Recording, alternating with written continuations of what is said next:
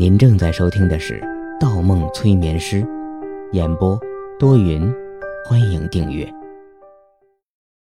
第一百五十三章，有钱任性。杨姿怡今天穿了件淡金色的连衣裙，踩着双红色的高跟鞋，她站在门口，手里还握着一个手机。方默瞥了一眼，还是老一套，杨大小姐一点没有变。她回过头向李恩平皱了下眉头，有钱真是好。李恩平摊开手，很多时候不光钱的问题，没有办法，之前的事情你应该了解，我拒绝不了他。之前？方默点点头，起身向门口走去。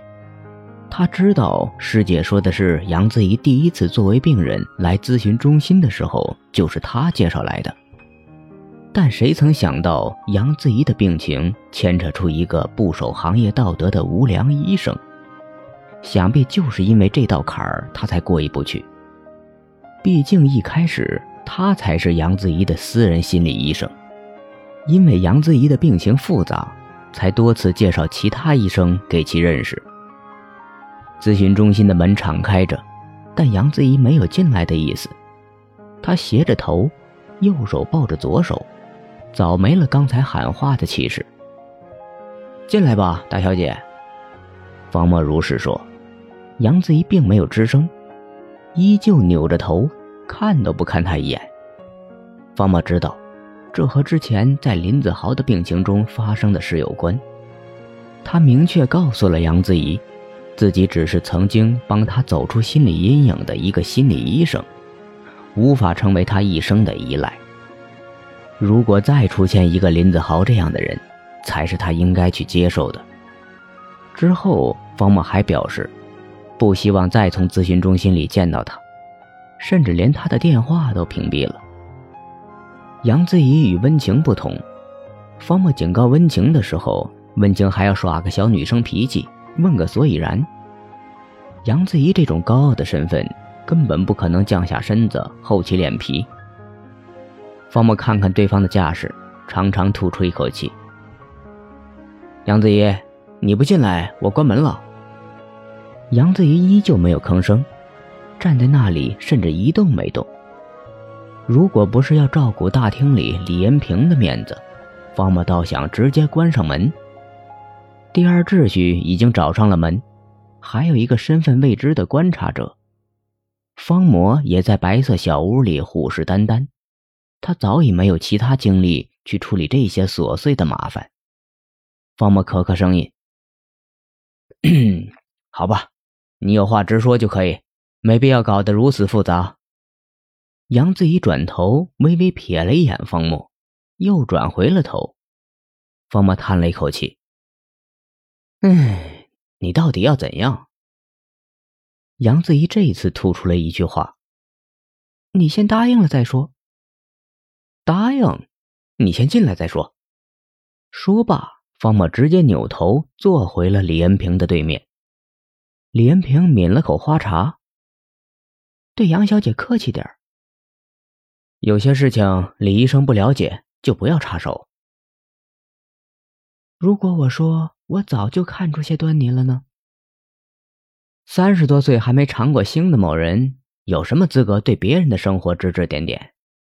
方默，我说过不要提我的年龄，这是今天你第二次让我不高兴。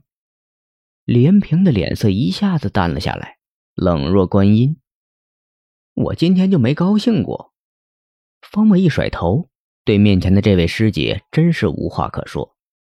这个时候杨姿怡已经走到了方默的背后，她向李恩平点了点头。李恩平示意请坐后说道，你们谈，这次我只是个中间人。方默闷闷哼了一声，嗯，杨大小姐，你这次恐怕所托非人呢。你面前这位李医生才是真正的心理医生，冀州唯一一个在专业程度上让我仰望的人。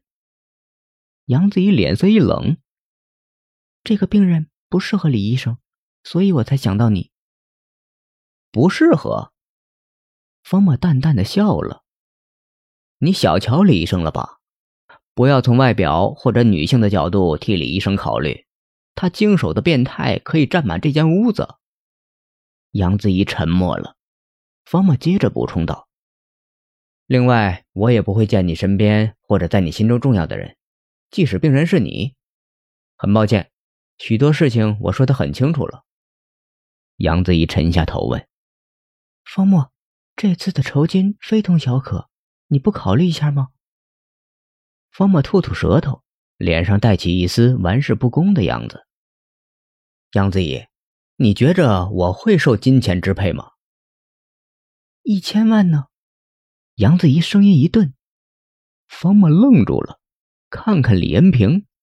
李恩平的嘴角已经露出难以遮掩的笑容，他的心动了一下。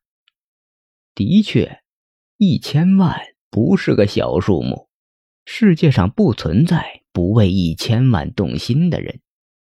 但他知道，他的心会动，他的行动不会动。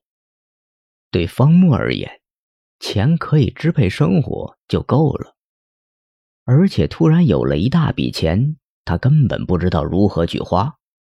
他很清楚，平白无故给他一百块，他会去隔壁街饱餐一顿；给他一千块，他会去买双新皮鞋；但给他一千万，他不是杨子怡那种家境，他都想不起来可以做什么。一千万对于杨子怡来说，可能真不算什么，但对于他来说，确实也不算什么，因为离他的生活太远了。哼，你们真是有钱任性。方默笑了，又对李恩平说道：师姐，这样酬劳的工作，我看怎么像是卖白粉呢？不好意思，我接不了，不是钱的问题。然后方默又转向杨子怡：杨大小姐，你看错人了。我没有。杨子怡看出方默有些想走的意思，立马抢到前面说道：我知道你不在乎，可你有了这笔钱，你至少可以改善一下环境，或者开一个更大的诊所。谢谢，用不着，我喜欢小地方。方默冷冷摆了一句。那那你就不想听听病人的情况吗？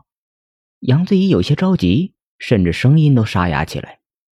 方默目光一闪，注意到杨子怡小拇指不自觉颤了一下，他眼神一凛，杨子怡立马收起了手指，他心软了。杨子怡表面不强势，内心更脆弱，常常把很多事情都憋在心里。